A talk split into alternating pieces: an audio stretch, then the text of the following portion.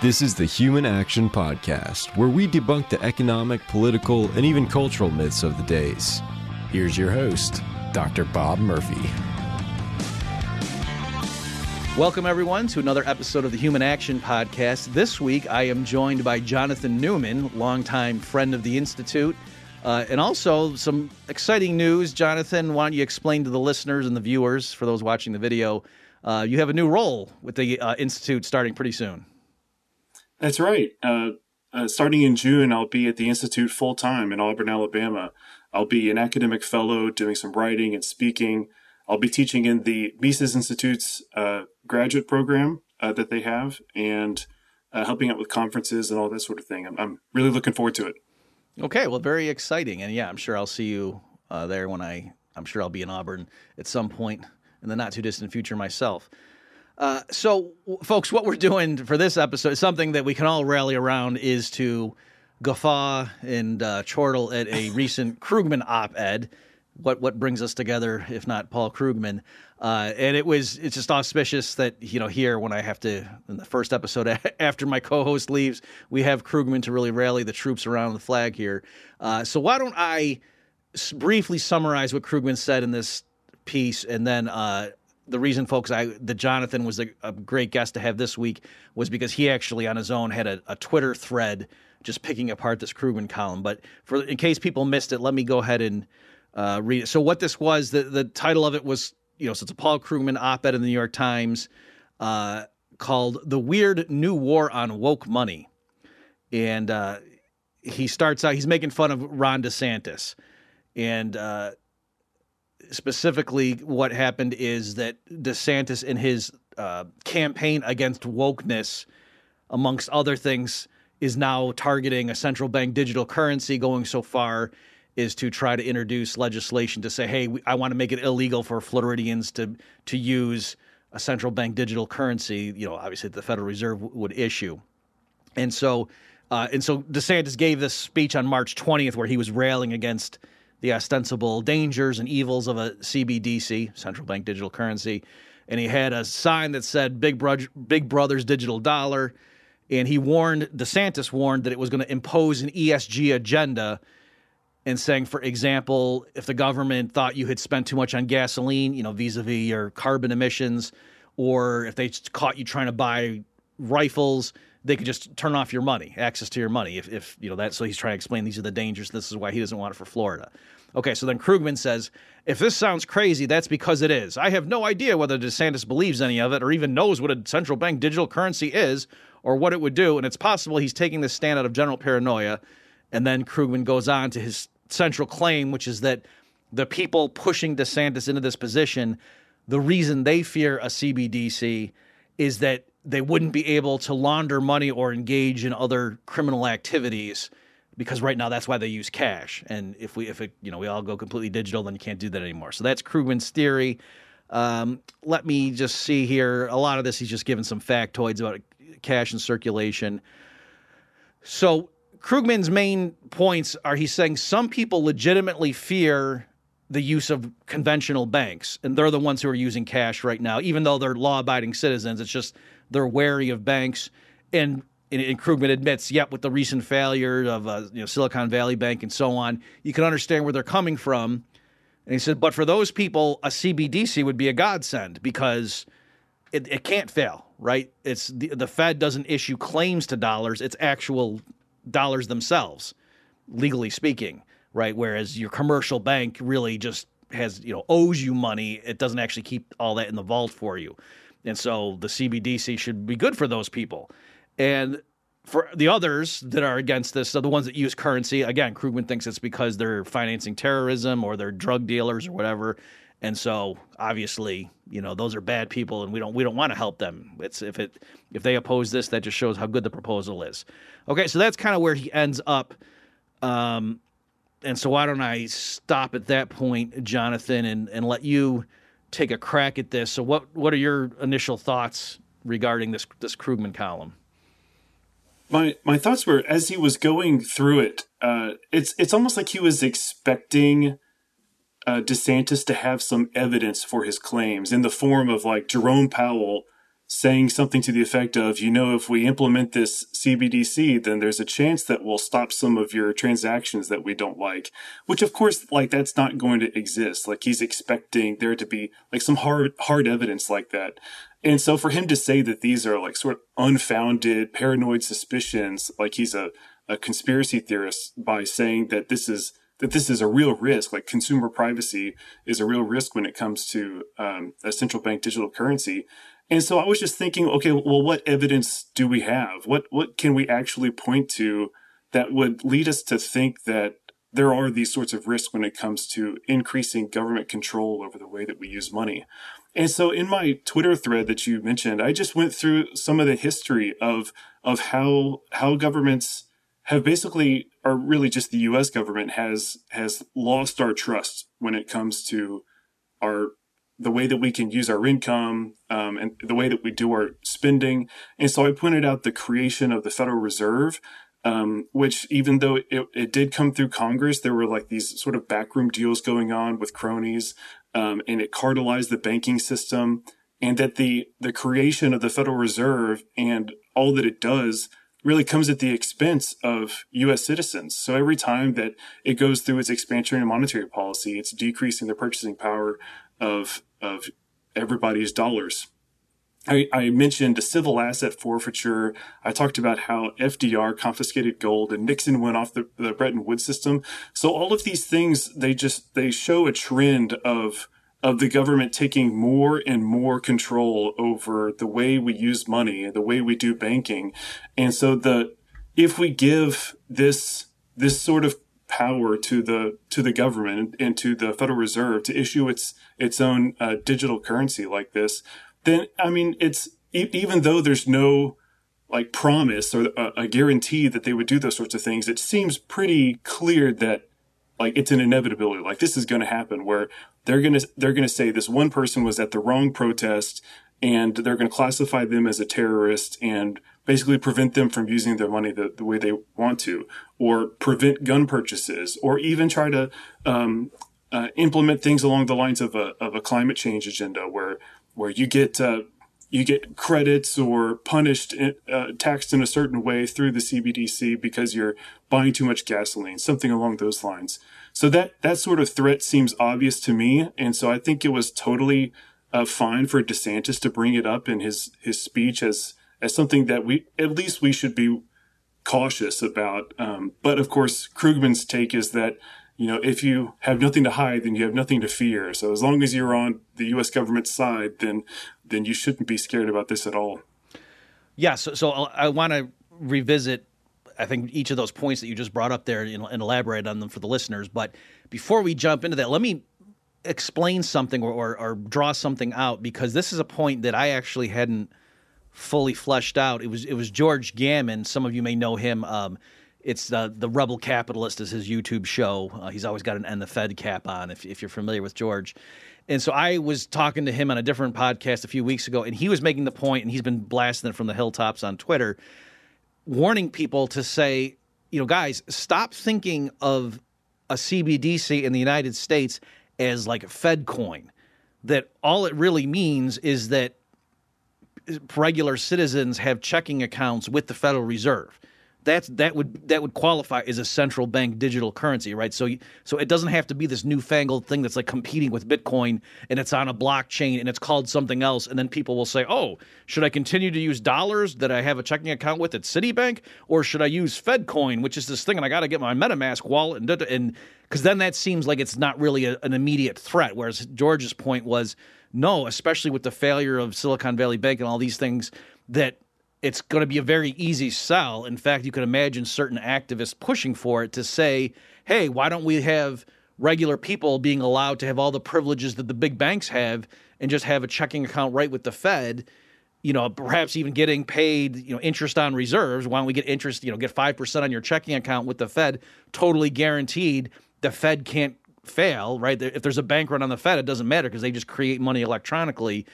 And right on cue, right when George was saying that stuff, it, Krugman had this column come out where he has a sort. It's sort of like an offhand remark in this column that we're, you know, that Jonathan, you and I are discussing right now. But Krugman does say that that you know this would solve everything, but of course the banking lobby won't. You know, it, it's technically illegal with the Federal Reserve Act, but in any event, the banking lobby wouldn't uh, go for it. And then Dean Baker, piggybacking on Krugman's column, also seconded the idea or the notion that, yeah, it would be awesome if the average Joe six pack could have a checking account right with the Fed, but the bankers would never let that happen. And so, again, my, my point with this little digression is just to make sure people are realizing when we talk about a CBDC, it doesn't have to be this newfangled thing that would require a bunch of Americans like starting to use crypto. It could just be from your point of view. Oh yeah, I have a checking account with a you know regular debit card, and a checkbook with the Fed. It would it wouldn't feel like you were doing something you know new. It would just be instead of banking with Bank of America, it would be with the Federal Reserve, and yet there would be a qualitative difference in the amount of power that would give the government.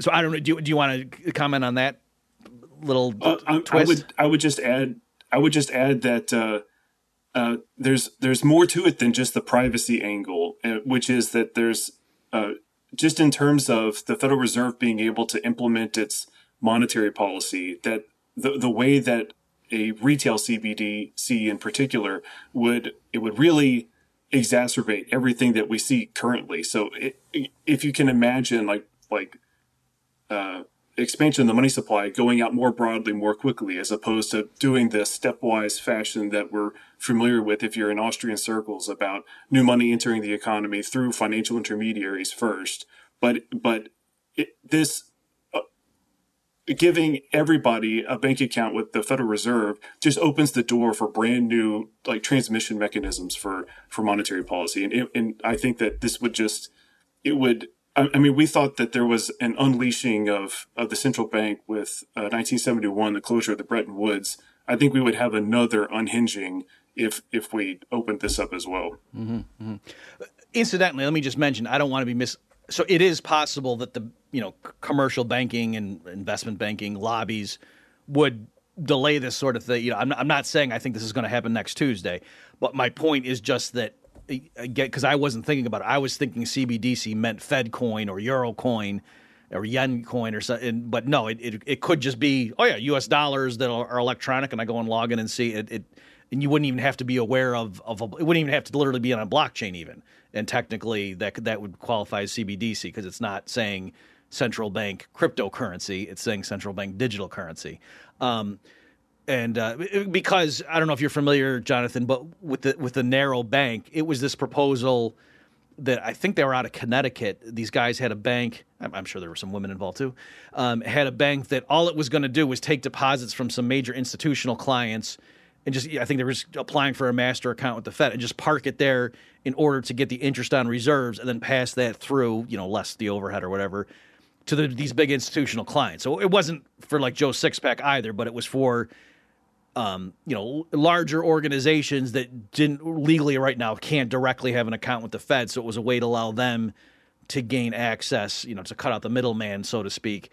Um, and and that's and they, the reason they called it the narrow bank TNB was what you know the initials for it was because it wasn't to it wasn't granting mortgages, it wasn't acting as a credit intermediary. It was just a place where people were parking their money effectively with the Fed, and the Fed kept stalling and delaying implementation. And and I think it's because once that option became available, all these other big companies would say, "Well, why the heck are we banking with Citibank, or you know, why don't we just park all our funds over at things like this, and we'll earn the interest on reserves instead of you know having the the banks take a big slice." So, I I think Krugman and Dean Baker are right that the banking lobby wouldn't want this, but I think they're wrong if they think that oh, and that's it would be a good thing for Americans. So, um, but I I did want to now just go and revisit some of those points that you went over, Jonathan so a big one, and I think for me it was the thing that made me say, "Oh yeah, I got to get Jonathan on the podcast."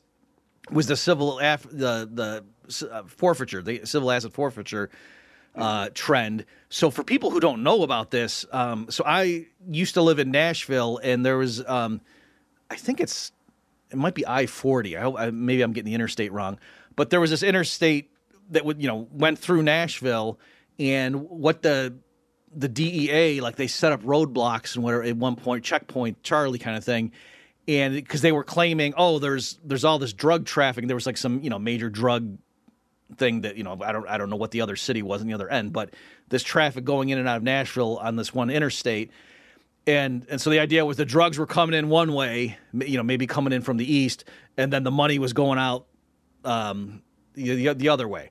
And so, uh, it's, it's what was funny though is you would think they would want to stop the drugs going in. No, they set up the checkpoint on the other end so they would catch the the people leaving with the cars full of cash. And you know, so they'd let the money, they'd let the drugs go in, and then they would catch the cash on the way out. And so, you know, they would, you know, just be randomly pulling cars over, or you know, maybe if they had a, a headlight out or whatever, I don't know. But they would search the car, and then of course, if in the trunk they found suitcases full of cash, they wouldn't, you know, go get probable cause and build a case and then go to a jury of the person's peers and convict him. No, they would just take the money and then it was up to the driver to prove that he wasn't a drug dealer. And so, you know, I'm sure in many cases the person was a drug dealer because, you know, most of us aren't driving around with 80 grand in cash in our trunk. But there were horror stories of like some guy, I think he was in New York State, sold his house up there and had a, a bunch of cash in it because he didn't trust banks. And he was driving down south just to you know to go to move. He was he was moving from New York State to go down south somewhere, and he got pulled over in this dragnet. And they took all of his money and said, "No, we think you're a drug dealer." And it, it, like he fought it in the courts for like more than a year. I think he eventually got his money back. But the point was, they took his money and he had to spend more than a year, you know, legal fees and all that stuff, proving that he wasn't a drug dealer. It's not that they showed he was a drug dealer. They didn't. They didn't even charge him with anything. They just took his money and said, "Prove to us you're not a drug dealer." So I thought that was a great example, Jonathan, where you know this the fact that they can do that to people right now with currency, how easy would it be if you you know if everyone switches so that all of their checking accounts are all held at the Fed, and you engage in some activity and they just say, oh well that looks suspicious, we're flagging it, and they could even say, oh we didn't take your money. It's not that that you know that the government took it and spent it. We just we're just holding it over here, until, pending further review you know, we're just flagging right. it. You know, we're, we're freezing your assets. It's not that we took it, so it's not, you know, it's not violating your constitutional rights or anything. It's not an unjustified taking. We're just not letting you get access to it because you might be a drug dealer, and we're we're looking into it. And so again, and that's that's not science fiction. They do that right now with currency. So how much easier would it be?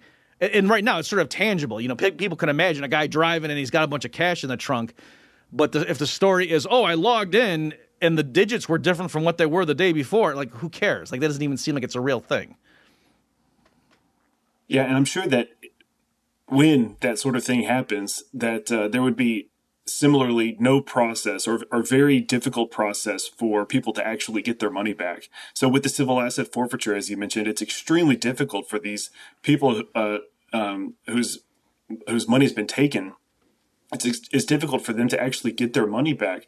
So I, I, can I can totally imagine the scenario that you're talking about, where where somebody's uh, money is frozen because they they bought the wrong thing or bought the wrong things in the wrong order, um, um, and and so then their their money is just frozen. They can't even access it, or or it's or it's set aside, and there's nowhere to click. There's nobody to call where you can actually you know request and go through some sort of process to get your money back. It seems like it would all just be held up and difficult. Yeah. Um, another obvious example. I don't know if you mentioned this in your thread, Jonathan. I forget, but the thing with the Canadian truckers. You know, mm-hmm. that was yeah, within yeah. you know fa- fairly recent memory. I'm sure many of the listeners know that, or maybe even personally were involved. For those who don't know, you know, so the Canadian truckers were protesting, uh, you know, some of the Canadian government's decisions with lockdowns and whatever that was you know hurting their livelihood, and they were driving to you know to go protest at the, at the Capitol, and uh, and there were people in the United States who wanted to send donations to them, and a bunch of the um, intermediary. Do, do, you remember? I don't want to f- falsely name a company, but I, I, believe like PayPal, for example, was involved. Does that sound right to you, Jonathan? Do you, that, that does sound right. Yeah. Okay, so like I said, I'll I'll stop there because I don't want to name a company that actually was innocent, but I'm pretty sure PayPal was one of them, um, where you know they they were just quote playing ball with the authorities and oh yeah we're we, you know we don't want to support this kind of stuff and da da da, and I heard horror stories of people who it wasn't the most egregious was I knew somebody in the United States, so they had some money, you know, in their PayPal account. They tried to send like um, these numbers are I'm making this up, but it, this is the spirit of what the guy said happened to him, and I knew him personally. It's not like I just read it on Reddit or something. He sent like fifty dollars, and it wasn't even to the truckers per se. It was like to people handing out bottles of water to the people at the protest. Mm-hmm. You know what I mean? It wasn't even the the quote bad guys if you thought they were bad. It was you know just like if the Red Cross is giving rations to people in the camps or something, you know, they're not promoting violence. They're just saying we're just trying to, you know. So given that there's these people here, there's this group that was handing out bottles of water, and this guy sent like 50 bucks. And not only did that payment get flagged, but his whole account got frozen. I mean, eventually I think they opened it up again, so it's not like he lost the money permanently, but there was a period where his whole account just got shut down because of this, you know, suspicious thing. And hey, we're investigating and we're coordinating with the government of Canada and blah blah blah. And the, the situation is in flux. So again, just you know, th- these sorts of things. This is not paranoia or science fiction. This has already happened, and even you know, stipulating the the particulars, like if you thought, oh yeah, but those truckers really were breaking the law or something, so I can see why, if technically they were criminal, and you know, we can't second guess the Canadian. This guy wasn't sending money to them. He was sending money to somebody that at best was handing out water to who you think is a criminal or something. You know, so uh, another example too um, that I was thinking of, Jonathan, not not financial, but you know, similarly to just impact people is after January sixth. I remember you know all those people were there in the Capitol, and then everyone's trying to fly home. You know, after the the rally with Trump or whatever, and there were lots of people who were put on a no fly list, right? So they you know they had their return tickets. They went to the airport, and some of them they literally didn't even go to the Capitol. You know, maybe they went to see Trump's speech, but then they didn't participate. But because whatever I don't know, they were picked up on a camera or something, and people thought they were at the event. They just got flagged, and they tried to go fly home, and they couldn't get on their plane and it, you know it wasn't that because they had been tried and convicted by a jury of their peers it was just the government just said nope you can't fly until we sort this out so again it, this is stuff that the US government is already doing to political dissidents or whatever you want to call them mm-hmm. and so you know the idea that they might um, abuse from our perspective the power if they control everybody's checking accounts more directly I mean that that's not paranoia at all. That's just that's standard operating procedure at this point. And of course, Krugman is gonna he's gonna talk about terrorism and kidnapping and ransom payments and and tax evasion and all. He's gonna throw out all these sorts of of, of very nasty sorts of of activities where. And, and his claim is that if if you're using cash, then you're probably engaged in those sorts of activities. And so if you don't like a central bank digital currency, if you would prefer a private alternative, then that must mean that you want to do those sorts of terrible things as well. Uh, but in in the current uh, in the current mo of of politics and and the U.S. government, it, it just seems clear to me that um, it's not it's not just going to be terrorism and money laundering that they're going after, but they're going to be going after people who have the wrong ideas and show up at the wrong protest and and b- buy the wrong gun in the wrong state and that sort of thing, and then and then they'll use that as or that's how it would play out in practice. But all of the rhetoric, as you see in Krugman's article, will be, yeah, we're just trying to stop terrorism, or we're just trying to to stop tax evasion, that sort of thing. Mm-hmm. It and the specifics too, like you said, just to um, like the climate change stuff, again, that, that's not something that DeSantis's campaign is, you know, just dreaming up out of clear blue sky. The World Economic Forum, they have all kinds of, you know, I don't know if working paper is the right word, but you know, different groups they have working on these issues and stuff, and they probably even have videos about it saying precisely this that you know what'd be good is you know, to sort of steer behavior. So it's not the heavy hand of government just telling you you can't eat meat, period, but more, you know, just the incentives are put in place to make you internalize the externalities and blah, blah, blah, blah, blah. You know, it's a very scientific cost right. benefit and, you know, it's optimal way of steering behavior. And if you want to eat a burger, go right ahead, but you need to take into full consideration the, you know, the impact of your actions on everybody else, including unborn generations and blah, blah, blah, blah, blah, blah. You know, so it's all very antiseptic and scientific and rational and, you know, um, and so again, th- this is not stuff that DeSantis is just making up. Th- there are people out there with PhDs working for big organizations, not necessarily the, the Federal Reserve, that are advocating precisely this because from their perspective, this makes perfect sense. Why wouldn't you do that? If you know, if you really think or if your organization pretends to really think, I don't know how many people actually believe this stuff, but if you're talking about how millions of people are going to be dead in the year 2075 if we don't drastically slam the brakes on emissions now. Why wouldn't you implement some of this stuff if the government has happens to be in charge of a CBDC?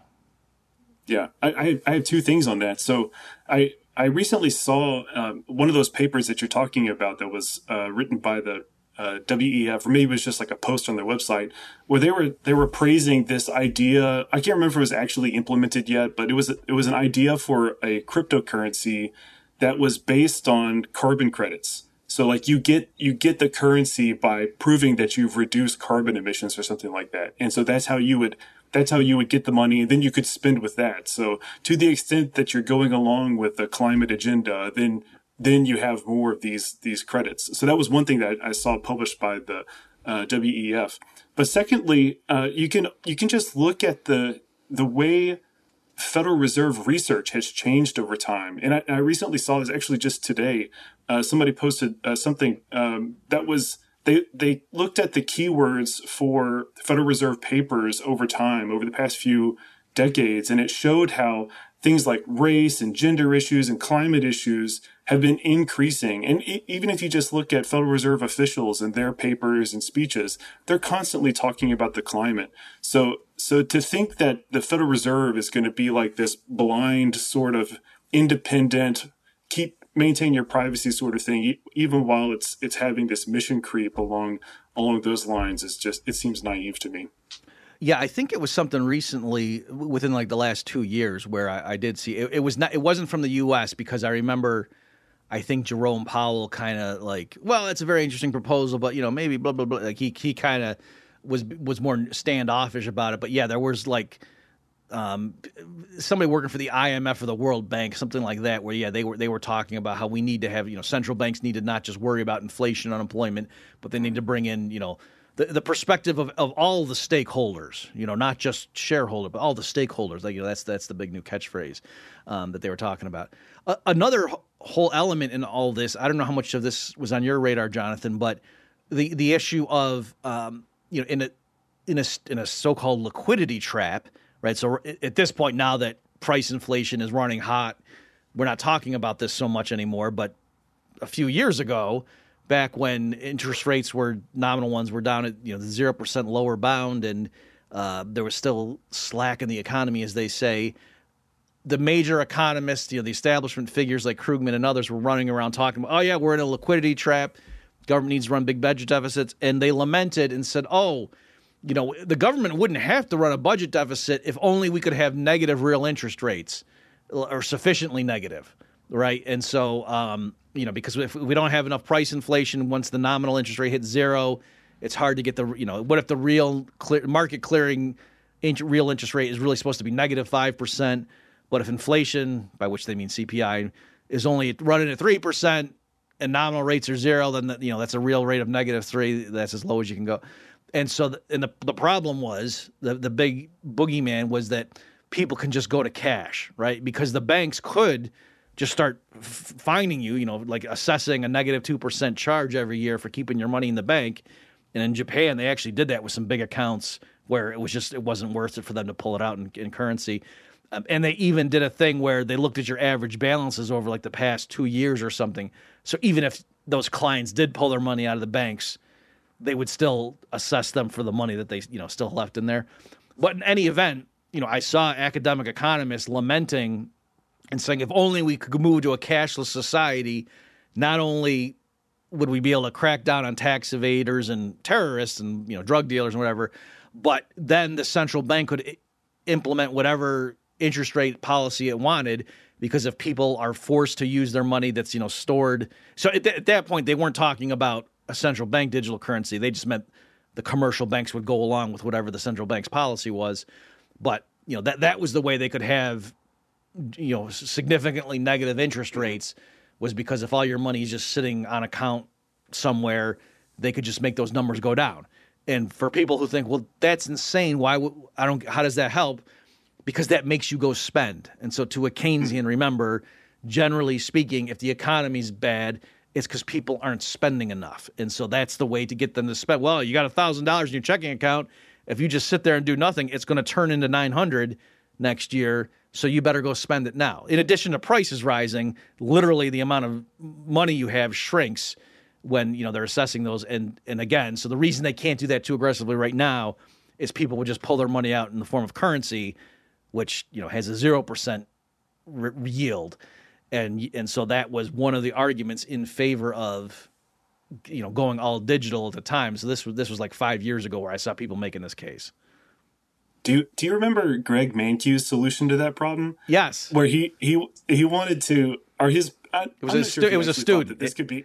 It was a student that that's a grad. I think it was one of his grad students suggested this, and Mankiw wrote it up and like, what a clever idea. Okay, yeah, yeah. So the the idea is that uh, since since people will flee to cash, how can we impose a negative interest rate on cash?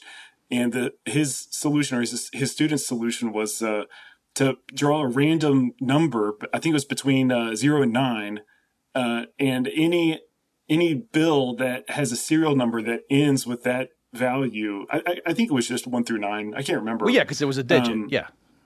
Yeah, yeah, uh, would immediately become uh, not legal tender anymore. So you couldn't you couldn't use that those bills anymore. I was just imagining like how like how could that even be put into practice? Like when you're when you're paying what are people actually going to be looking at the serial numbers of, of every single dollar bill? That's like you're trying to pay for gas at a gas station. It's like, hold on, let me check to make sure all of these bills that you're giving me are, are, are uh, the acceptable ones that are still legal tender. Well, yeah. so just to make sure the, the, listener got yeah. So again, Greg Mankiw, and by the way, I'll I'll try to link to this, folks, um, and put it in the show notes for this episode because I wrote when when Mankiw ran this I think it was a blog post, uh, or maybe it was a maybe it was an op-ed. I don't remember. Um, I critiqued it at the time at Mises.org, and then and then Mankiw responded to that and saying and making the case oh, that I'm that. Okay. yeah. So it was it was a fun because he he, he kind of chuckled himself. He said, "This is Robert Murphy. I think I'm nuts." Um, so anyway, but but yeah, just to make sure people are getting that. So again, the the from the Keynesian and and by the way, in case people are, yes, Greg Mankiw is a Keynesian, right? It's not a Republican Democrat thing. It's it's uh, you know they're they're all Keynesians now. They're all establishments. Um, so again, the the issue was, oh, it's too bad people can just hold cash, and so if real interest rates need to be really negative, meaning that the nominal interest rate has to be negative too, uh, to to get the real rate to be what we need it to be. Shucks, people just hold currency that that the lowest we can push nominal interest rates is zero, and so again, Greg, Greg Mankiw's student said no we can effectively destroy 10% of the money, the, the currency every time period, whether it's a year or whatever, just because, again, we'll, we'll, everyone knows, oh, on June 1st, we're going to pick a number between zero and nine and then announce it. And then if you have currency where the serial, you know, each, each bill has a serial number on it, if that last digit is the number that comes up, oops, sorry, that's not legal tender. And so he he didn't go into it too much. I think he kind of just did Jonathan like an offhand, you know, now there'd be some practical implications. But if you think about it, what they could do though is just to say it's not legal tender, and so buyer beware, or, or I guess seller beware. And so you know if you like like clearly the banks would would you know if you go deposit cash in an ATM or something, the bank would clearly mm-hmm. say we're going to inspect this, and if it turned out that you gave us a bill, sorry, that doesn't count.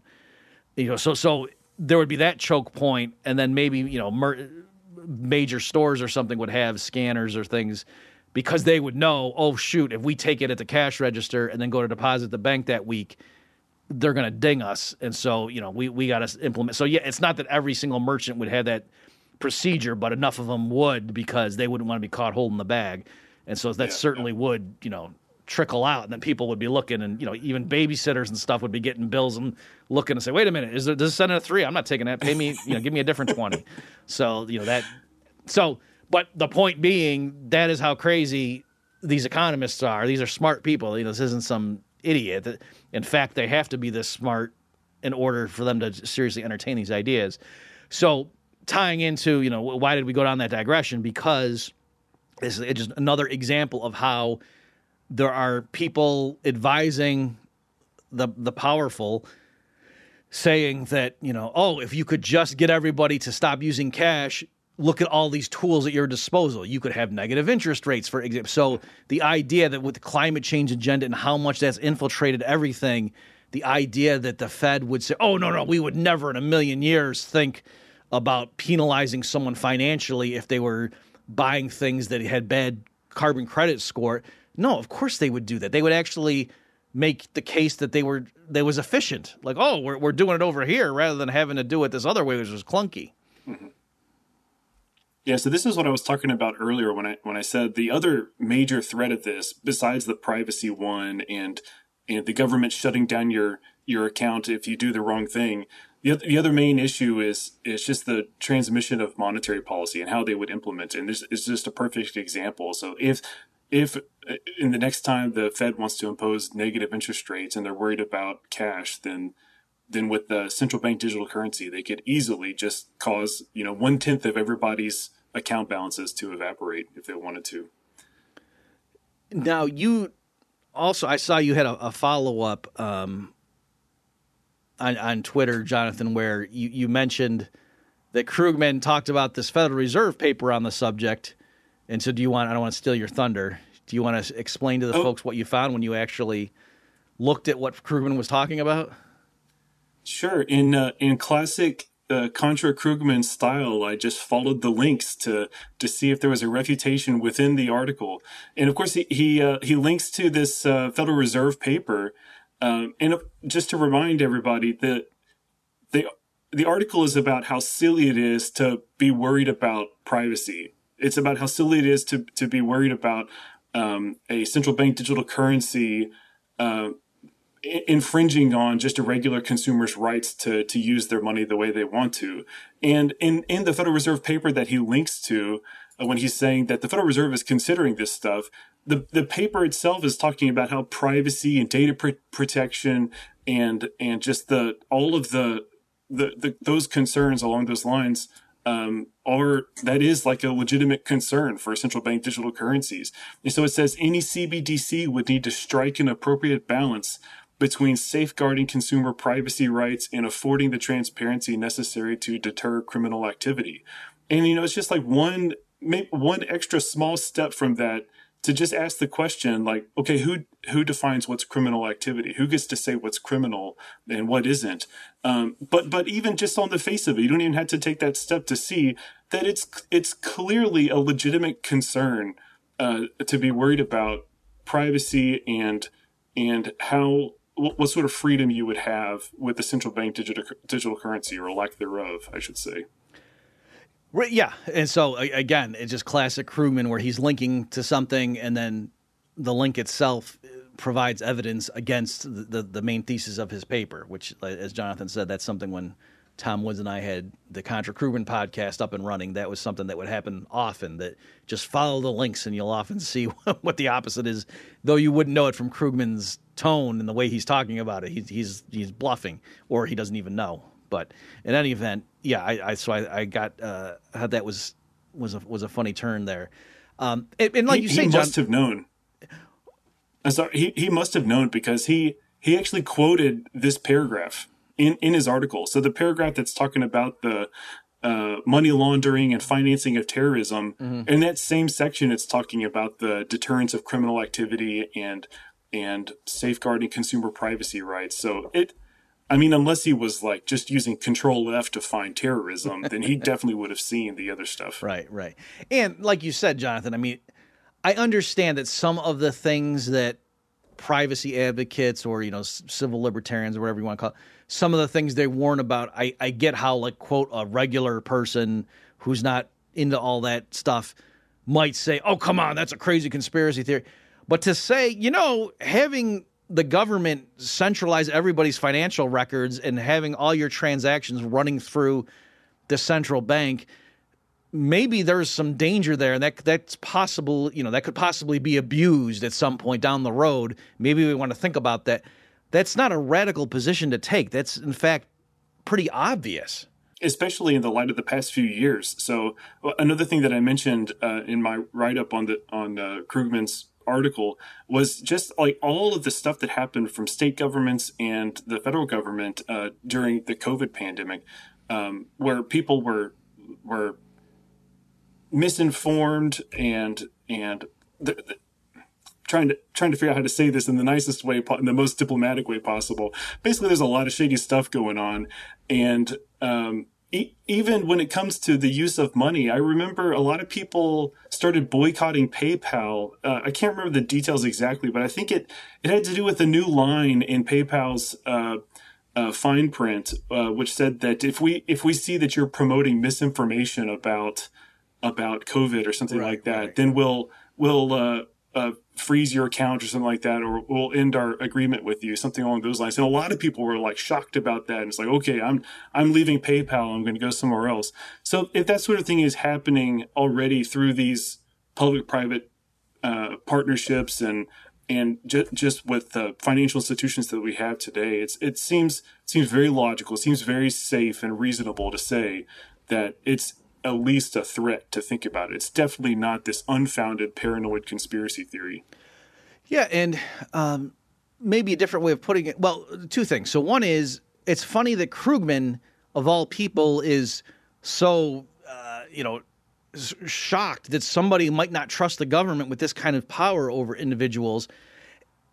I because at best you could say in Krugman's oh, but don't worry every once in a while there'll be Democrats in the White House. But in Krugman's own worldview, we had literally Hitler, TM, who was in office for four years. You know what I mean? So it's it's not. In other words, I guess what I'm trying to get at is there are some people that, they really don't get worked up much. You know, they, they thought Trump was a buffoon, but they didn't think he was hit. You know, they said, "Oh yeah, he was in there," but you know, no big deal. That you know that we had checks and balances, and that kind of contained his nuttiness, and he was mostly just, you know, he was comical, and you know, it's kind of they, they don't use the term the deep state, but that's kind of what they mean. Like, oh yeah, the, the, government just chugs along and does its own thing. It doesn't really matter who the president. So if you have that worldview, yeah. and then you're also like, eh, I could take it or leave it with the CBDCs.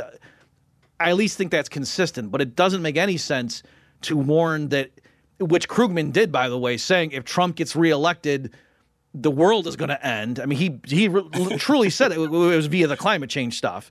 So it's also interesting. Oh, the Fed would never do things that might prevent the Earth from dying. You know, like okay, well, I wonder why. You think they should want to? Um, so th- th- again, th- if he thinks the stakes are that high, then oh, so Donald Trump is this most corrupt person ever who does you know runs a fake school and pays off uh, porn stars and does all this falsifies business, commits all these felonies left, right, and center, all these things. But he would never dare abuse the power, you know, if the government was in charge of everyone's checking account, if he ever, or him or someone like him got in office again. And we know that they can get elected because Trump did just get elected. Even if you think he stole it, okay, well, someone else could, quote, steal the election. So again, it just, it doesn't make any sense that Krugman demonizes the right so much and yet is perfectly happy to give the government power not only over healthcare decisions you know, via the Affordable Care Act, and him stumping for let's have universal payer and all this stuff. And yeah, give it, give that same government control over all your money and all your medical decisions. Why not? I mean, what what what are you afraid of the government? Oh, and by the way, the, these guys over here are the next Nazis. Just so you know, that that makes no sense to me. yeah, it's very inconsistent. That's for sure. So, um, I, well, I guess another way of putting it, Jonathan, is what's interesting the the people that are sort of rolling their eyes and oh yeah, there's Ron DeSantis and he is you know worried about digital currency. If you ask them, hey, how about we get rid of all the private news organizations, get rid of all the newspaper, and just have the federal government just be in charge of disseminating news, is that a good idea? At this point, I actually don't know what they would say because these people, who knows? But I think 10 years ago, they all would have said, no, that would be insane. You wouldn't want to have the government in yeah. charge of all the news and you know be a clearinghouse. And and if you like said, okay, but why? You know, and then they would start to say, well, because you know they might make a mistake, or they could be biased, or they could you know quash stories that are embarrassing to them, and da, da. and so for all those reasons, okay, so why do you trust them with the printing press and then even all the checking accounts? Instead, you know, the virtues of competition, da, you know. So, uh, anyway, what what are your thoughts on that? I, I think they would respond uh, something along the lines of, "Well, money is special. Money is different. Uh, th- this is uh, something that is definitely given to the government. They would they may, might might even cite the Constitution to say Congress has the authority to to uh, coin money and, and and regulate the value thereof. And so, since they delegated the authority to the Federal Reserve, then the Federal Reserve would have the ability to do these all, all these other sorts of things. So they they would probably find some way to respond to it along those lines. But you're absolutely right. So if it's if it's a stupid idea to to put the government in charge of of this sector, this industry, then why why would we want to give them full 100 100% authority over money in the form of a CBDC. Yeah, and, and again, I want to be clear. I'm, I'm not merely making the point that, like, oh, if the government shouldn't be in charge of ice cream, why should it be in charge of cars or something? Like, where they're kind of different things. Like I'm, I mean, literally for the exact same reason that they, they wouldn't be in charge of news, you know, because bias, or they might punish their enemies, or they might, you know, uh, quash stories that are embarrassing. So like j- just for those reasons per se, if they can control the money, then why wouldn't they, for those exact same motivations, you know, you, use control of the money for all those things? You know, so it's it's literally like they're the same people. If they can't be trusted with the news or you know education or whatever you want to say, then you know why would they would you trust them with the money? And I think you're right, Jonathan. I think probably the main knee jerk uh, explanation is that most people think that money was just all like that's a natural, just like oh yeah, the government has to build the roads. The, the money comes from the government. I mean, we wouldn't even have money if it weren't for the government. So what the heck, you know? How could you? I can't even imagine. And which just shows you know their faulty history. Which is why, folks, you should get my book uh, published by the Mises Institute, Understanding Money Mechanics, because in the beginning I go through the with the focus on the United States, the, the history of that, and to show that, uh, for ex- among other things, even I think for people who know that, oh yeah, the, the dollar used to be tied to gold and maybe silver or something, it wasn't like pre Civil War or war between the states, if you prefer. It wasn't that the federal government determined, oh, here's how many dollars we're going to create but we promised to back it up with good. No, the the the dollar was defined as, as a certain weight of gold or silver, and the people, if they wanted to, you know, they would bring it in the, the raw metal, as it were, and just get it stamped into the coins appropriately at those respective ratios. So it wasn't even like the authorities were in charge of how many dollars officially existed. They were more just defining what it was, and then in a sense, the public through its desires would would choose, you know, endogenously, if you like that word, the the quantity of, of money. And so it, it really was far more decentralized of a system, even relative to say like the gold standard as of 1913. Yeah, it's it really is a great book. Um, I actually used it as a, text in my money and banking class, and uh, it, it went over very well. So it was great for student discussions and lots of good uh, current events and current debates you touched on in the book. So it's great. Oh, well, I'm glad, glad that worked out for you. Um, so I guess why don't we just wrap up in closing thoughts here, Jonathan? Um, I, I don't know actually where, what your perspective is. What, what do you see? You know, I'm, I'm sort of putting you on the spot here.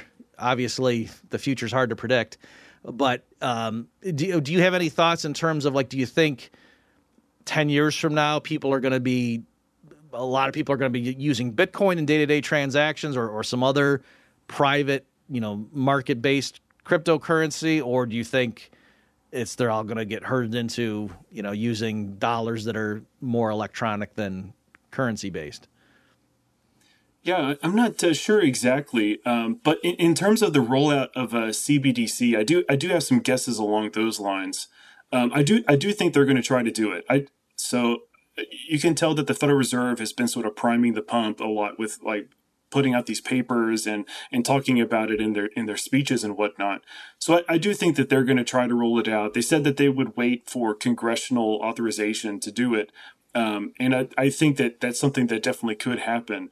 So I, I do think that there will be a CBDC rollout at some point in the future, five to 10 years maybe.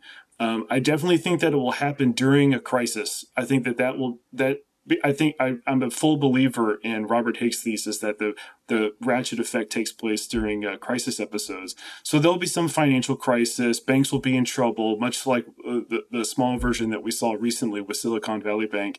Um, and then th- they'll use that as as a cover for implementing a CBDC. I another prediction I'll make along these lines is I I don't think that they will go they'll, they'll dive straight into a retail CBDC uh, with like individuals having bank accounts at the Fed. I think they'll they'll start off with the wholesale version where it's it's basically just a a, a payment system between big financial institutions, and then further on down the road, then they they might uh, implement the the retail version. So that so that's what I that's what I see happening. I think th- through a series of of crises going forward, that will definitely be uh, talked up and played up by by the Fed to so that they can implement these things that they want to do. I think that that's how we'll, we'll see it sequence out that way. Okay, well, it's I, I can't disagree with you. That sounds entirely plausible given what we've seen. So I want to thank uh, Jonathan Newman for joining us this week and uh, offering your insights. And for those listening or watching at home, thank you for tuning in, and we will see you next time. Check back next week for a new episode of the Human Action Podcast. In the meantime, you can find more content like this on Mises.org.